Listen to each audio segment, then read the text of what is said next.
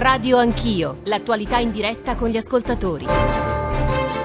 Sono le 9-8 minuti, siete con Radio Anch'io, Giorgio Zanchini al microfono. Noi adesso ci occupiamo di un altro tema. Forse avete ascoltato il servizio eh, di Bruno Sokolovic nel GR1 delle 8 eh, che parlava, ci raccontava le ultime novità sulla vicenda eh, del pacco esplosivo alla sindaca di Torino, Chiara Appendino. Se non ricordo male, ma mi appoggio anche su quello che stamane scrivono diversi quotidiani, ci sarebbe una sorta di firma su quel pacco stesso, 14 14 grammi di polvere pirica, una fattura molto simile a quella usata eh, per ordigni fabbricati dagli anarchici del centro sociale L'Asilo Occupato. È, è un pezzo del messaggero come se portasse una firma, la busta esplosiva consegnata alla sindaca, almeno a giudicare da quanto riferito eh, dalla eh, Digos. E in più eh, sarebbe stato trovato, quindi si rafforza, diciamo così, eh, la cosiddetta pista anarco-insurrezionalista. Eh, ci sarebbe, sarebbe stato trovato dalla Digo stessa anche un appello che circola in rete, sempre eh, di quel gruppo eh, di antagonisti, ad alzare la testa contro quella che viene definita una crescente violenza statale destinata ad aumentare. Vi abbiamo fatto ascoltare nel GR1 delle 8 anche la voce eh, di Chiara Appendino, che, la sindaca di Torino, che ha detto eh, continuo con determinazione a fare il mio lavoro, non mi fermeranno. Eh, 335 699 2949, ci state molto scrivendo anche da Torino, su Torino, perché io ho provato a porre un po' di domande all'inizio della trasmissione anche all'interno del, GR, del GR1 delle 8, e cioè se è vera ovviamente, eh, ma la matrice sembrerebbe far propendere per quella ipotesi eh, che dietro quello che è accaduto a Torino ci sono gli anarco-insurrezionalisti, le domande sono le seguenti. Perché è così radicato proprio a Torino quel movimento eh, di antagonisti? Qual è il loro obiettivo? Perché adesso Chiara Appendino è oggetto delle loro diciamo, attenzioni. E noi ne discuteremo con Marco Marisio, inviato al Corriere della Sera, che quel, quell'universo lo conosce molto bene, con Roberto Chiarini, che è uno storico e che può aiutarci anche a capire le radici e il pensiero lungo, chiamiamolo così, del, dell'anarchismo, ma anche con colui che è stato il procuratore capo eh, di Torino, e cioè Armando Spataro. Dottor Spataro, benvenuto, buongiorno. Eh, buongiorno a lei, l'ascoltatore. Allora, al di là dell'episodio, lei poi ha la prudenza dei magistrati, quindi forse immagino che non si avventurerà nel definire con chiarezza le ipotesi, e però resta questo dato della forte presenza degli anarchici eh, e di alcuni centri sociali che vengono eh, fatti, insomma, ricondotti a quel mondo lì proprio a Torino. Perché secondo lei, dottor Spataro? Naturalmente il magistrato, io poi sono un ex magistrato, non è uno storico, non è un sociologo. Per quanto riguarda le nostre conoscenze, comunque non vi è dubbio che eh, Torino e l'area del Piemonte sia storicamente un luogo dove eh, sono anche nati e si sono sviluppati altri gruppi. Non mi riferisco soltanto alla storia delle Brigate Rosse, si ricorderà che il primo processo sì è stato fatto a Torino, anche se non c'è alcun paragone da fare tra quel terrorismo e, e gli atti di violenza a cui oggi assistiamo.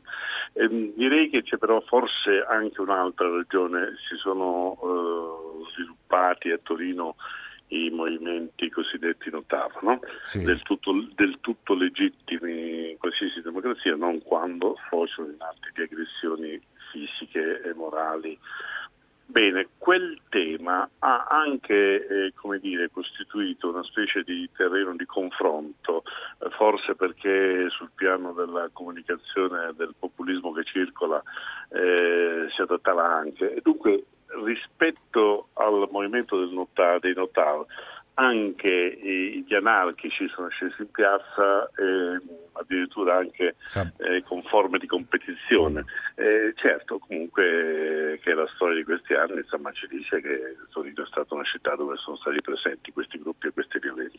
Sabato scorso tra l'altro c'è stata una manifestazione, c'erano anche eh, dei black bloc di nuovo a ribadire, non voglio dire la centralità di Torino, chi conosce bene, l'ha raccontato tante volte sul Corriere della Sera, e il movimento Notav e in parte parte, credo, il mondo degli anarco-insurrezionalisti è Marco Imarisio. Marco, buongiorno, benvenuto. Buongiorno a voi. Allora, innanzitutto credo sia opportuno per gli ascoltatori che magari hanno seguito poco questa vicenda capire perché ce l'avrebbero, ce l'hanno sempre che la matrice sia quella con la sindaca Appendino.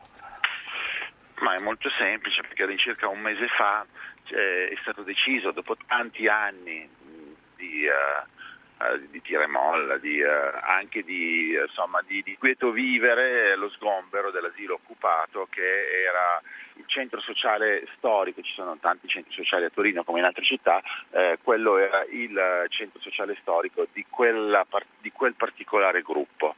Okay? È stato come eh, una è stata interpretata anche come una sfida a viso aperto a, sì. quelli, che noi, a quelli che noi per convenzione chiamiamo anarco-insurrezionalisti. Non, non Perché così, dici per convenzione?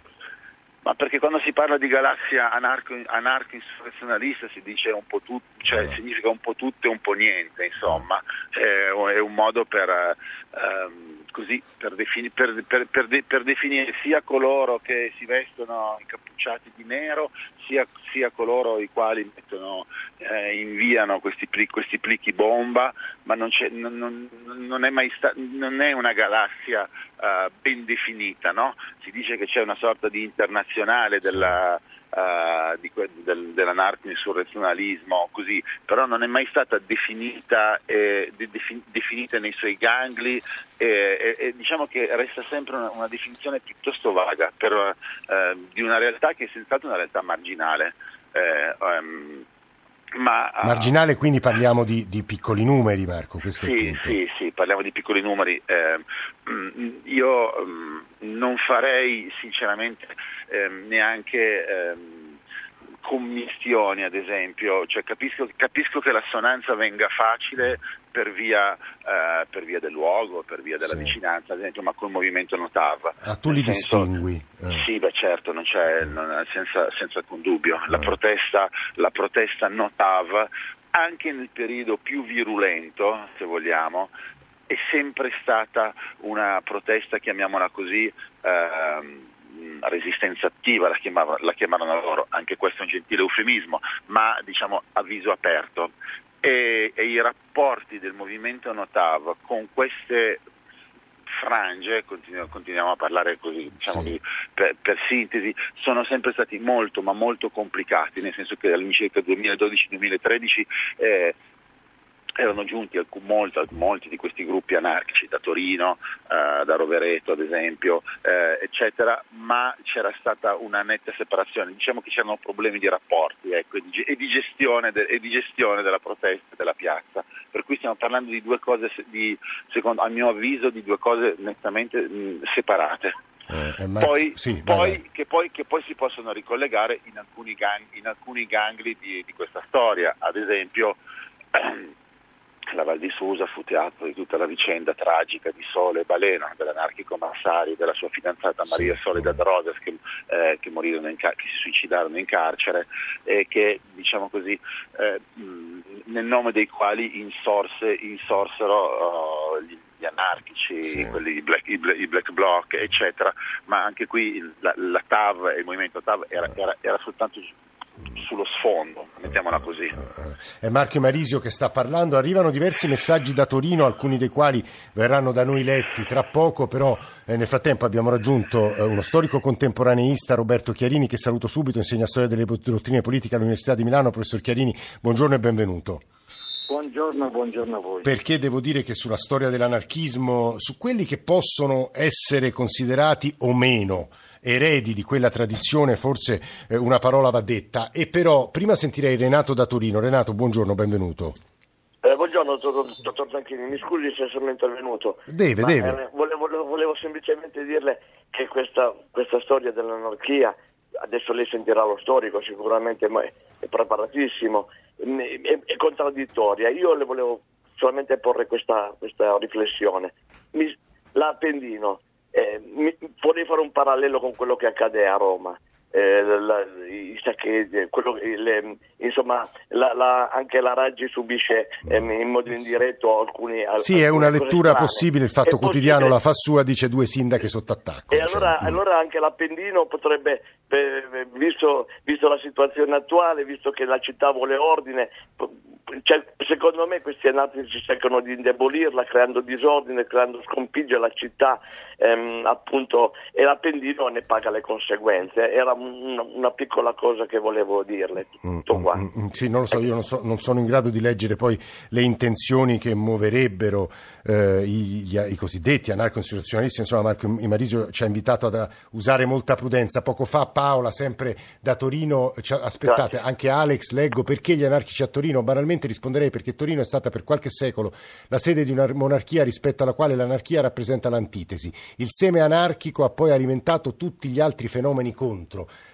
Eh, io sinceramente questo non sono in grado di dirlo, ma lo chiederemo tra pochissimo al professor Chiarini. Altro messaggio da Torino, Paola. I 5 Stelle qui in città hanno usato gli squatter del movimento Notav per farsi eleggere. Adesso che hanno tradito le loro mirabolanti promesse elettorali, eh, adesso i movimenti della città si stanno muovendo. Io volevo, prima di andare dal professor Chiarini, eh, tornare da Armando Spataro, ex procuratore capo di Torino, per eh, fargli una domanda. Lei ha con il ministro dell'interno un rapporto abbastanza controverso, dottor Spataro, però un ascoltatore ci domanda seccamente, ma allora ha ragione Salvini quando dice che i centri sociali sono da sgomberare perché lì allignano i movimenti più estremisti e violenti delle varie città italiane. Che, anche qui le faccio una domanda e le farebbe Emanuela Falcetti. Che dice il diritto rispetto, rispetto a questo? scusi, mi permette però una precisazione sì, rispetto ciò che è stato oggetto di più da parte di Marisio, sì. forse per mia colpa. Non ho affatto detto che ci sono collegamenti tra il movimento notabile e il movimento anarchico o i gruppi anarchici, ho parlato di un tema che suscita una sorta di eh, tensione all'impegno, all'impegno illegale e criminale degli anarchici, questo deve essere ah. ben chiaro. No? Eh, vado avanti sì, rispetto sui alla, sociali. alla domanda. Eh, ma guardi cosa dice il diritto? Intanto è evidente che l'occupazione di un immobile che sia pubblico o privato è vietata per legge. È purtroppo eh, necessario eh, comprendere anche che a fronte di un'occupazione la risposta immediata di tipo poliziesco o militare non è sempre possibile perché bisogna farlo con attenzione come fanno le nostre forze dell'ordine, la nostra magistratura per evitare di amplificare gli incidenti.